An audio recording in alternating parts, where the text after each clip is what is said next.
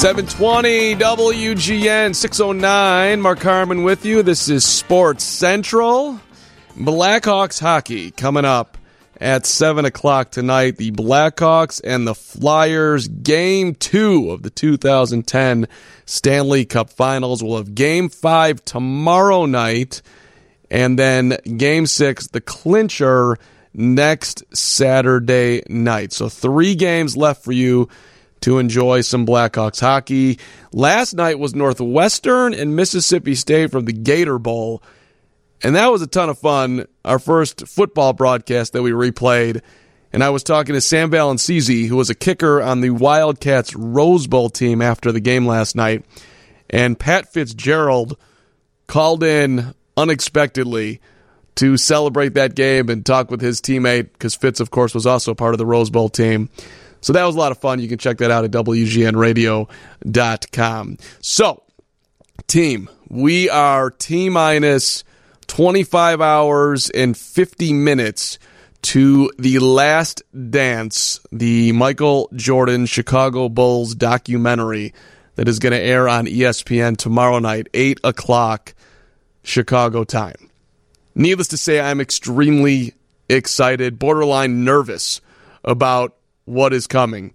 The documentary's producer, Jason Hehir, was on the morning show with Bob Sirott. We're going to play a little snippet of that coming on up here. And I've got Sam Smith, who's been covering the Bulls since basically the Bulls existed. We'll talk to him in this first hour. I had a lengthy conversation with Sam, and I picked out, uh, I think, a certain snippet that you will in- enjoy the most. But just for history's sake, 19- 97, the year before this Jordan doc was my first time ever in a Chicago Bulls locker room, in any locker room in Chicago. Hadn't been to a Cubs game, a White Sox game, Bears game. The Bulls were the first. I had graduated from the University of Iowa and I had no life plan. So I started taking some radio classes at Columbia College and they had a reporter there by the name of Red Mottlow. I'm sure people remember that name. And he would teach a play by play class that allowed you to go to a Bulls game, do play by play, see if you were any good, and then you got to go into the locker room after the game. So I was this huge Jordan fan. This was unbelievable. It was the third game of their fifth championship season. They're playing the Vancouver Grizzlies. Bulls beat them by 23. It was a nothing game. And here I am, this kid who grew up in Chicago in the locker room, and there's Michael Jordan. And he's doing his first wave of interviews with TV reporters, and they're done. And those guys would wait outside the locker room for since basically halftime of any game because they wanted to get prime position next to Michael. And so when they were done, then the newspaper guys who were sitting courtside for the entire game later in the line, they would be next. And then you'd have your random third waivers, maybe people who are looking for a feature story or people that just really wanted to hang around Jordan and see anything that he would say. And on this night, Michael just continues to hang out. He's answering all the questions for the seventh time, and now he's telling stories, right? And there was a reason for him to be in such a good mood. Number one, they had just won an NBA championship last year. Number two, he knew he was on the best team in the league again. Number three, he was playing great basketball. And number four, 10 days uh, out was the release of Space Jam. So he had his first movie coming out. So this guy's just in a great mood. And he's joking around. And the day before, he had been on the Oprah Winfrey show. And so Oprah, being the creative Oprah that she is, she goes back in time and finds this ridiculous dance that Michael and Scottie and Horace and a guard that was on the team at that time, Sedale Threatt, they were, I think, at least according to Michael, the way he remembered it on the show, I think they were in a mall in Houston that had some karaoke machine. And so they were all dancing to Cool Moe Dee's How You Like Me Now which Curtis, you maybe can pull that up. It's a fine, fine tune, How You Like Me Now. And Michael looked ridiculous. Horace looked ridiculous. They all looked ridiculous. And they play it to you know, poke fun, have fun with Michael on the show. And he's kind of he's he, at first he was really nervous that Oprah was going to find something you know that that he really didn't want on TV. But this was just a fun thing. So we're sitting there. I, I tell that story because the next day, here we are in the locker room. Michael's talking to everybody. I'm this big Jordan fan, and he's. I wasn't expecting that I was going to get to ask a question, but here he is. He's hanging out. Like I can. There's plenty of room here if I want to ask something. So I'm thinking, well, what should I say to Jordan? And I said, uh, I'm like, oh, I got it. Let's see if he will uh, jump into the How You Like Me Now dance from the Oprah show and, and, and just kind of mimic how he was dancing back in the day. So I asked Michael Jordan, my sports hero, my life hero, hey, Michael, how about a little How You Like Me Now dance a la Oprah? Which I can't believe came out of my mouth, but did. And he turns and he looks at this 23 year old kid and just starts shaking his head and says, Don't jump in. As in, don't jump into the conversation. As in, you're a complete clown. As in, everybody who was left standing there starts laughing and he walks away. So now I've ended the interview. He's, a, he's Jordanized me in a way where because what we're going to learn in this documentary, right, is that he's, you know, he had this great image. He was a super sweet guy. But if you challenged him, his competitive nature was going to come out. And I guess in some weird way, he thought that that question was a challenge and he put me in his place. Don't think that I'm going to do some ridiculous reperformance of what Oprah put on TV there, young Carman, you imbecile. And I think he did it in a slightly nice way. He wasn't angry, angry, but he had this little Jordan way of putting himself, putting others, putting me in that situation in, in my rightful place. But so he's nervous I think Mike is going into the last dance that we're going to sort of learn the real Michael. I'm excited to see more of the real Michael. He polished that image so much to be the all American guy, the guy that, you know, sold McDonald's and Chevy and Coca Cola. And when he was on 60 Minutes, if people remember, he would, he showed the first time he was on 60 Minutes, he was ironing, he was doing his laundry, and he was talking about how he thought he'd have to do that and be domesticated because no girls would ever date him.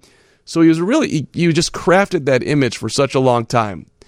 I love that he's actually willing to step out of the, the perfect image and show the full Michael Jeffrey Jordan, which now, by the way, is 25 hours and uh, 43 minutes away. Tomorrow night at 8. Sam Smith's coming up. Interesting conversation with Sam around Mike and the Bulls. That's straight ahead, 720 WGN. How you think it feel to see another MC get paid? Using my rap style, and I'm playing the background. Meanwhile, I ain't with that. So I highly recommend that you YouTube that one and check out Mike and Scottie and Horace in the late 80s doing a dance to how, how You Like Me Now. They were, that was a young team coming together beautiful times. 619, we've got hot Blackhawks hockey coming up at 7 o'clock tonight. Chris Boden is ready to rock and roll game two with the Philadelphia Flyers. That will start at 7. So I'm thinking back to the Michael Jordan Hall of Fame speech, which a lot of people didn't like. He's in there firing at Jerry Krause. Organizations don't win championships. I didn't see organizations playing with the flu. He's going at Leroy Smith, who was the young man who made the high school basketball team over Michael when he was a sophomore, got cut, played on the JV team. He didn't really get cut. He just didn't make the varsity. Went and played JV. He named everybody. And he took shots at the Pistons. And people were like, oh, come on, man. Just be grateful. You're going to the Hall of Fame. And I'm like, this is great. I love it. He's detailing to you who he is. So let's pick up the conversation with our guy Sam Smith, who covered the Bulls for the Tribune, now is at Bulls.com, right there. And, and Sam, uh, about that Hall of Fame speech, what what did what did you think? We're walking out and the reactions, and people go, "Oh, it's horrible! Um, it's horrible! I wouldn't have said that." And I, I, I would say, I love this. This was one of the great speeches of all time because he just he he was a. Everybody always thanks everybody, and it was a practice speech. And he walked up there and said, "Hey, this is who I am, like me or not. But I'm going to I'm, I'm going to be who I am." And and you know, it was good good for him. And it, so, in other words, he, he's an intense competitor who takes names and doesn't forget. But again, not a bad guy, didn't do anything wrong, didn't commit any crimes, just in the interest of success, wasn't about to take shortcuts and it wasn't about to excuse anybody. And so it, it, it was great stuff, and and and and that you know that was what the Jordan rules were effectively about. It was about you know it was about the team. It was a diary of the season, you know, but obviously focused on Michael because who he was, or you know a lot of it did um, not the not the book, but a lot of the coverage of it. But it, it's a, this is who he was. This incredible, intense, manic, one once in a lifetime competitor. Uh, that you know, other other people shot better, other people passed better. Every there was always someone in the game who could do everything better than he could do it. But his level of skills, when you merged it, it with this this incredible level of competition, competitiveness, drive. Uh, that's what makes you the greatest player in the game. See, and I would quibble with you on that one because I always looked at it like he's the he was the fastest player on the court in his athletic prime. He jumped the highest in his athletic prime. He, people said no, no, there was no no there was uh, you could find I could find you pull out that season. I'll find you guys who could do every single skill better than Michael Jordan, but he combined so many of them at a high level. Certainly wasn't a good shooter. He, he has the all-time worst score in the three-point contest, so we know that. John Stockton was a point guard at the same time, so we know he wasn't the best passer. Uh, you know, he wasn't. You know, he wasn't a leading rebounder on his team. Uh, you know, they were. He was. He was an exciting dunker, but uh, most people think Dominique Wilkins won all those dunk contests. So, you know, that wasn't what made Michael Jordan. There wasn't there. Uh, what I can't what I can't find is one single player in the NBA then, or probably in history, who competed like he did uh, every waking hour of the day, and, that, and that's that's the famous stuff. You know, shooting pool, uh, ping pong. You know, sitting on the bench uh, you, know, betting which, you know, uh, bag's going to come up the conveyor first because he paid off the guy, you know, to put it. It, it, it. it was a lifetime of that that transferred over to the court. And, you know, the cliche about 48 minutes, which is all nonsense. Every, you know, every coach, stupid player coach says that. It doesn't mean this was that. He was the only one. 48 minutes. He came out, and the first possession of the game, he was up in your face trying to steal the ball right to the last possession of the game and going as hard as he could the other way. It, it you just don't see that. I could debate this one back and forth, like open jump shot. I'd rather have Michael shooting it than Steve Kerr slash Mark Price. Now, percentage wise, yeah, I'm going to be wrong, but when it yeah, counts, that's the point. Uh, that's yeah. all my point is. Yeah, you're okay. Skill wise, you know, historically wise, you know, they were much better skilled shooters. A clutch player, yeah, he made the But Michael himself said, you know, I miss remember his famous commercial. I failed. Yep. You know, and he mentioned I failed so many times so I could succeed. That's wise. And I was, and actually, it's a great. You know, that was a big era of you know, don't be a role model and Barkley's famous commercials. And but you know that he was role model stuff because he was saying in effect, you know, I fail plenty of times too, but that's what drives me. And what you learn best from is your mistakes. I learned from, you know, people forget, you know, when he hit the great shot in '89, one of the great shots in NBA history to beat Cleveland and set the Bulls basically on their run. Uh, he had messed up the previous game. He yeah, missed the free throws down the stretch uh, that that forced Game Five. He could have closed it out at home in Game Four. He missed two two key free throws down in the last minute in the fourth quarter, last two minutes, whatever it was, and then in the overtime, and then Brad Daugherty made one, and now they get to game five, and it looks like they're going to lose it. And so, you know, yeah, he made the clutch shot and all, but he he failed first, and then learned from his failure and succeeded at this high level. And that's another thing that makes him unique because he didn't run from the failures; he used them to become better. I remember it. You split a pair twice. I was sitting. Yeah, in, right. two free throws, two yeah, key free throws. Yeah, I was sitting in section C, aisle three, row H, seat eighteen and nineteen, and I felt sick to my stomach walking out of the stadium. Like, how the hell did they lose that game? That never happens. He never misses those free throws, and then he hit what I what I consider. Like that's my favorite Bulls moment of all time. You can take all the titles, but that moment, down one, the whole season on the line, and it was just inc- it was incredible. And I, I you can make the case the whole franchise was on the line because you know that was a setback season, and they lose that. You know they they go to the they go to the conference finals, and I had two to one. You know, so Yeah. it changes everything. They lose that game. You know, there's a pretty good chance. You know, maybe they're breaking up the team. They might trade Grant or Pippen. You know, it might have been, you know, because Jordan is getting frustrated. He wants Walter Davis. He wants Buck Williams. Yeah, there's a lot of stuff going on and, and with that with that shot beyond just making the shot. So did you know, by the way, that they were going to fire Doug before those playoffs started? Yes and no. Uh, There was a lot going on with Doug, and and I was I was hearing stuff that that it was it was really bad. If if they had lost in the first round, yes, I I'd actually we we had a crazy editor, the sports editor at that time. I can't even remember his name.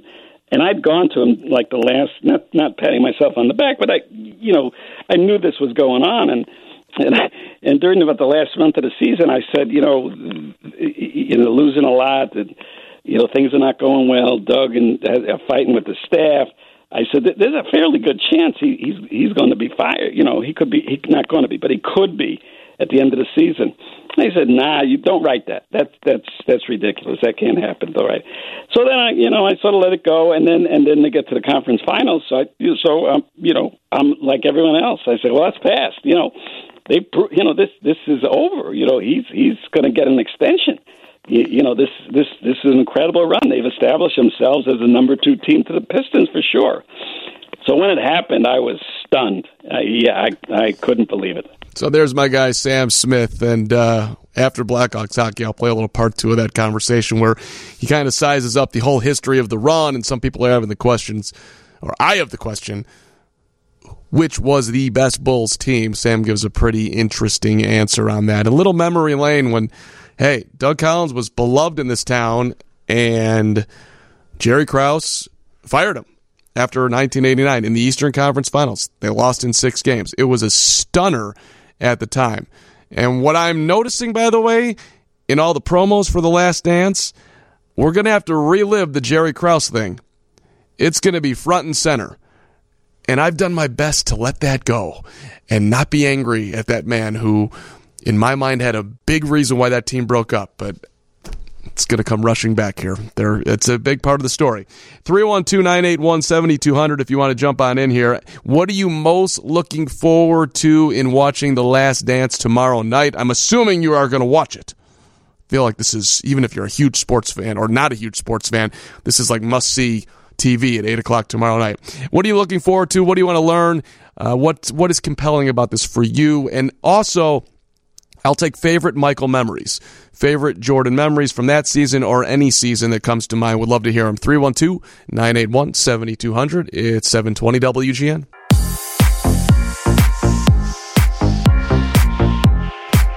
Six thirty-three, seven twenty WGN. Mark Carman with you. Blackhawks hockey coming up at seven. Game two versus the Philadelphia Flyers. Chris Boden is in the house, ready to give you a little Blackhawks memory tonight. Game five tomorrow, and then game six, the clincher, next Saturday night. Asking for Michael memories. The last dance tomorrow night at 8 o'clock. Favorite moments that you had watching Jordan and the Bulls. It could be on TV. It could be at a grocery store. It could be at Old Chicago Stadium. It could be at the United Center anything is open. You want to include Space Jam? Feel free. Let's get some Michael stories going here. Tom on the Northwest side. I'll tell one of my own as well, but Tom, you get to kick us off here. Go ahead, Tom. Welcome to WGN. Thank you. Thanks for having me. Uh, my favorite Michael Jordan memory is the time that me and my buddy possibly saved his career when uh, it was his second year in the league, and my boss had been telling me for over a year I'm going to give you my tickets. You'll like them. They're great seats. And he didn't tell me where they were, but that second season of Jordan, he gave me the tickets. They were on the main court, right in the first row, right under the basket. And uh, they were playing the Celtics and there wait, was a play wait, where. Wait, hold on a second here, Tom, before you go any further, because I just got to make sure that we're all on the same wavelength here. We're talking 1985 86, Jordan's second season? Yes. Okay, that's the year that he broke his foot. He, right. he he missed 64 games. So you're saying after he broke it or before he broke the foot? I, I believe it was after he broke it okay. against the Celtics. Okay. And we're sitting in the front row, and at the other end of the court, he blocks uh, McHale's shot, strips the ball from him. He's going coast to coast, and he gets hammered down at our end and he comes flying right into me and my buddy's lap. And he's just like laid there spread out across us. It looked like that pieta statue you know what i mean? Laying in our arms. And then he jumped up. He ran back into the court a couple of steps. He stopped. He turned around made eye contact with us and gave us the nod like hey thanks for picking me up there that's okay. This is so exciting. Now, hold on a second here. Are you saying that you were sitting behind the basket, behind the bucket, We're, right? Yep, behind the bucket in the very first row. I and mean, play, this was back in the days when the those courtside seats, you were practically on the did, court. Did the Bulls win or lose the game? The Bulls. Ah, that's a good question. Did they win or lose the game? Did they win or lose the game? I think they lost the game, but I'm not sure. Okay. All I remember is him laying across me, and I got Michael Jordan sweat on me, and he still had hair then. So it was March. Tw- uh, March. Oh, do I have this right? Hold on a second here. No, no, no. Wait, hang on, hang on. I'm doing the. I'm I'm looking for the right day on this one here, my friend. Just okay. to, just to double check your work. Okay. Um, hang on. I think it might have been March the fourth. Let's see if Michael was back playing at that point. And okay, that's not. You're sure it was the Celtics, huh? It was the Celtics. I'm not 100% sure if it was before or after the injury, though. Okay. Well, before the injury is not is, is impossible, and you're Okay. sure it was his second season. Yes. You're sure. Hmm. Yep. The Boston Celtics. Could it, is it possible that let's see here. I can even tell you what year it was. It was it was it was 85, 84 or 85. Could it have been his rookie year? Could have been. Could have been his rookie year. Hang on. Mm-hmm. Okay. Now, if it's his rookie year, then now that makes it a little more more. So okay. All A long time ago, you know what I mean? Okay, so it was probably not the year he broke his foot. If I'm doing the math on on just looking at the games, but his his rookie season. That's okay. I'm gonna uh, bottom line, Tom. I'm with you. You you saved Okay. Michael's career. So There you go. So all Thank of us, you. all of us in Chicago, thank you. Are you gonna watch the? You. you gonna watch the Last Dance tomorrow? Uh, yes, I am for sure. All right. Good. Yeah. Thanks for checking in, man, and thank right, you, thank thank you for you. saving Michael. All right. 312 981 7200. I tried to verify the story. I got my basketball reference up here. But late in that season, they didn't play the Celtics after he was hurt. At least I, the, on my quick reference checking here. Now, since we're doing old school MJ stories, back in those days, for people like Tom, who was sitting on the floor, I didn't have those level of seats, even though they were way more affordable back then. But they also didn't have much security back then at Chicago Stadium. So you could walk, you could kind of sneak into the box seats, and then you could just hop over the hockey boards, and now you're on the floor. And so if you're a 11 year old kid, what do you want to do when you're on the floor and you don't actually have a seat? You want to go where they walk off the floor at the end of the game, and Jordan would run off, and you would stick out your hand. You try to get the high five, and so I would go down there in the fourth quarter. I'd, I'd try to get by the usher. I'd hop over. I'd sprint to where they were at, and then I'd get the high five from Jordan. Then I wouldn't wash my hand for at least a week. These were non COVID nineteen times. Let me uh, let me bring in our guy Jason O'Hare, who's the director of the Last Dance, and uh, Bob Sirott had him on on Friday, I believe. 99% certain it was Friday, might have been Thursday morning. I think it was Friday. Either way, he was on the morning show, and people, Bob asked him, Are we going to learn things about Michael that perhaps we're not going to like and not want to know about him? Do you think this is going to paint him in a negative way that might change a lot of people's image of Michael Jeffrey Jordan? I think they're going to come away with, uh, for better or worse, that, that's up to people how they want to interpret his honesty and what he says. But I think they're going to come away with a more complete, accurate picture of the person he is. Now, um, whether you admire that person more or less based on their honesty, based on on him explaining the way he acted uh, sometimes, but but knowing what you're going to find out about his background, knowing where the seeds of that competitive fire were planted, um, and and knowing what he endured.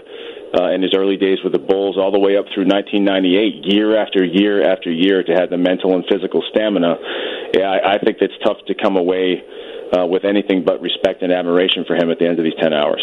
So that's interesting. And the competitiveness of Jordan has been long talked about.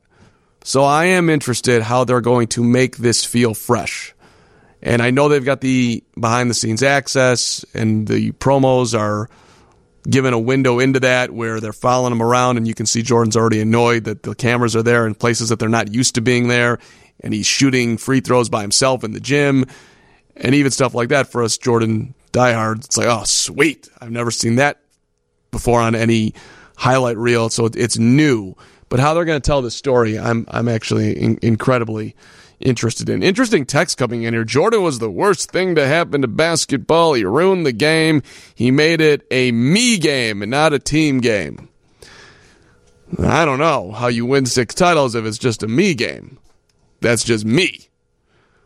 But you are, and you're also spelling Jordan's name wrong. It's A N, not O N. So perhaps I shouldn't be reading a text if you can't spell Michael Jordan's name. With all due respect, that's like I don't know. That feels like the. You got to be able to. But at any rate, I there is something to be said about your point overall. He did, at least some would argue, that when he was younger, it was all about him putting the ball in the bucket and quote unquote not making his teammates better. I would argue that he was playing with teammates that you couldn't make better.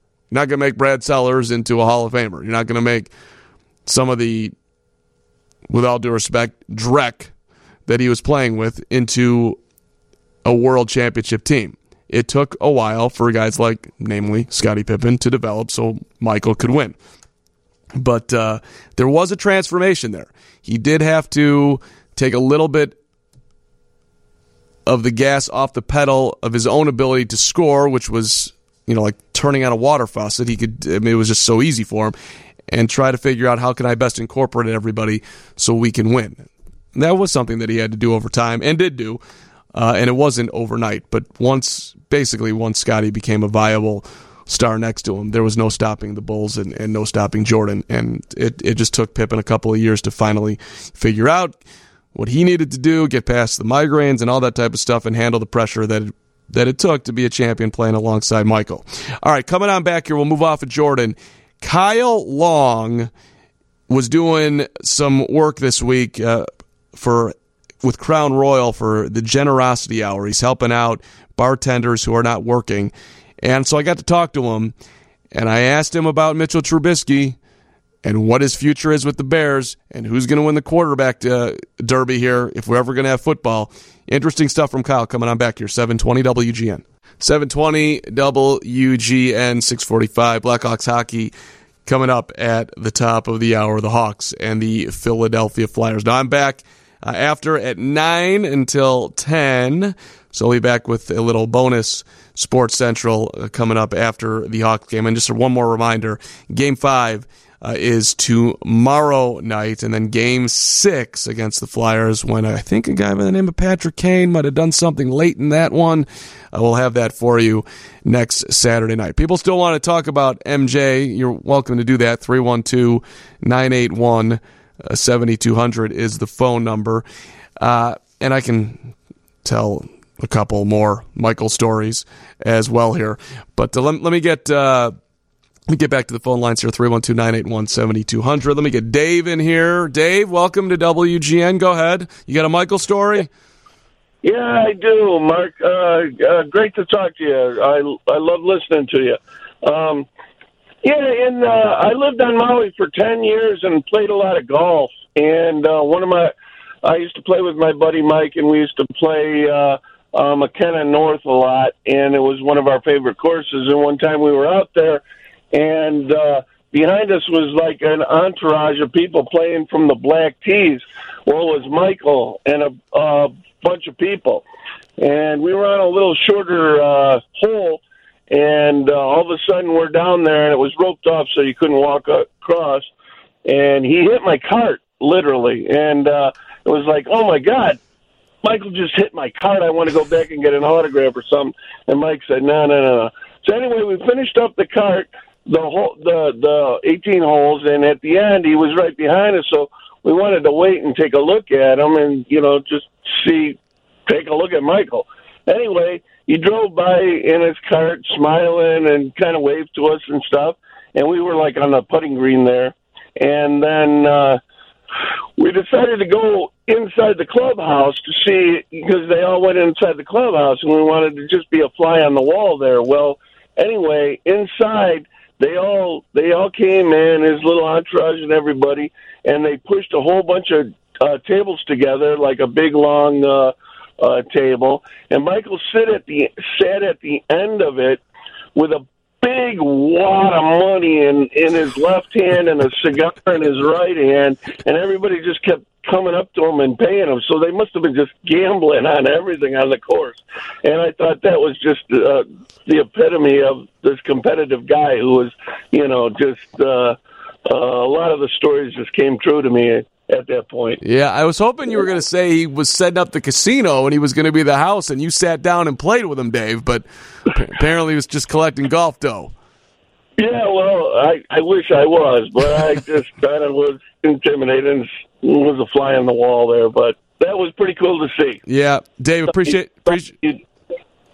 Thanks for sharing, man. Appreciate it. Uh, 312 981 7200. Ton of stories like that where, and I've heard Charles Barkley talk about it. I hang around with famous people all the time. Michael is the only one where people literally just want to stare at him. Like they'll go out and shoot pool and it'll be roped off at a bar and people will stand behind the ropes just watching Jordan shoot pool for hours on end doing absolutely nothing. Barkley's like, you know, I, I hang out with a lot of famous people. Nobody stands behind the ropes for hours just to watch Jordan shoot pool. And I'm sitting there listening to Barkley tell the story. Like, yeah, I would do that. I would be that. I would be that. I'd be that guy who just wanted to like pick up little intricacies. Ooh, he wasn't happy. He, hit that shot that way, and and it, it, that would be enough to amuse me for a couple of hours. I'd watch him play pool.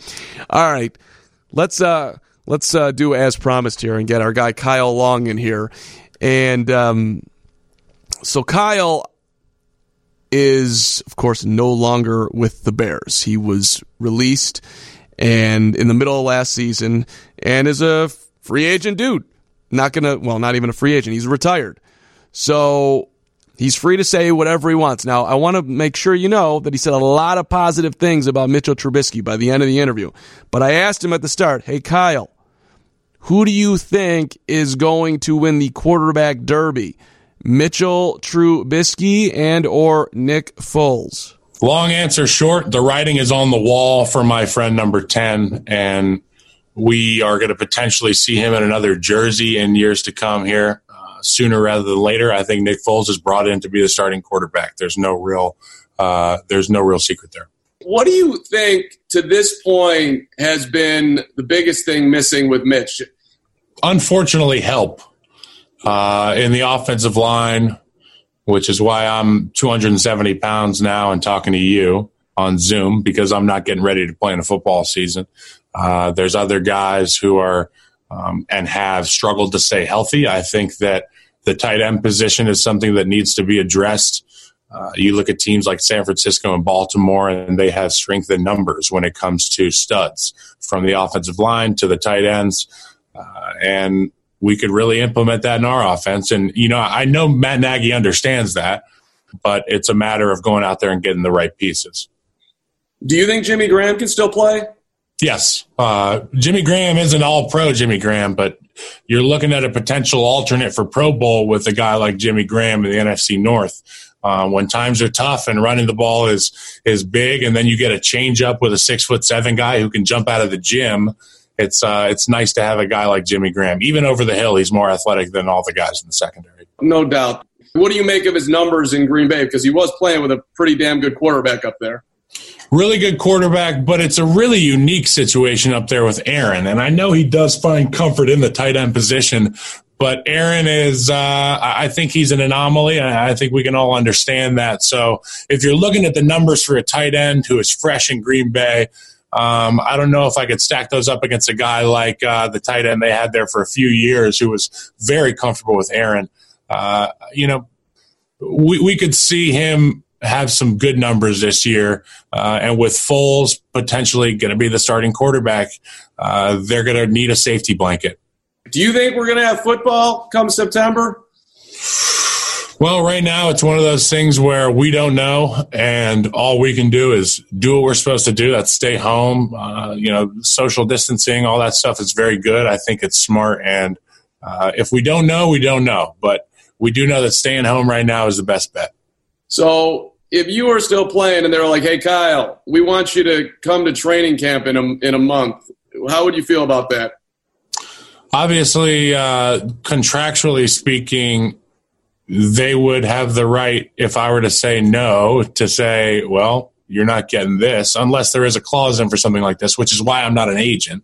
Um, but yeah, if if it's the safety of the world and the health of the world, then I, I would uh, implore people to follow the rules. Yeah. Hey, uh, I know you've always been super complimentary to Jay Cutler, and we saw him down at the uh, NCAA championship game this year in, in New Orleans. Give me one thing that Jay would do that would annoy you.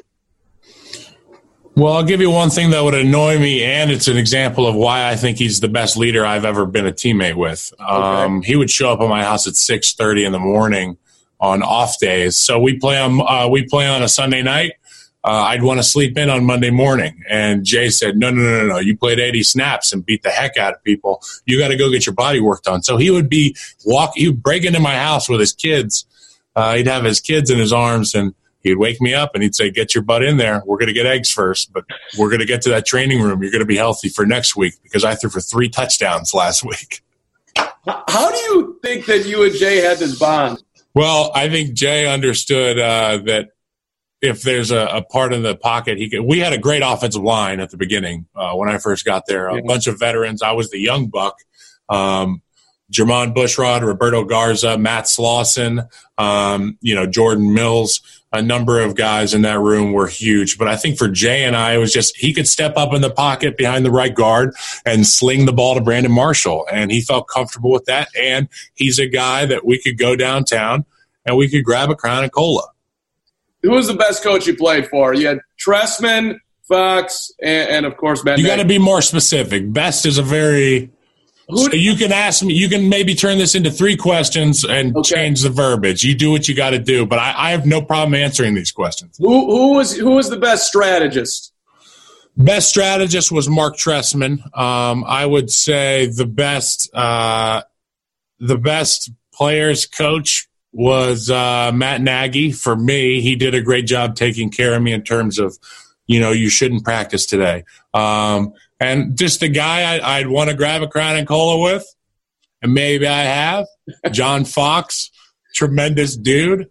But there you go. You got three answers there. So there we go. That was my conversation with Kyle Long on Zoom in these crazy times. Uh, if you want to hear more of that, you can check out the Windy City podcast. Duh.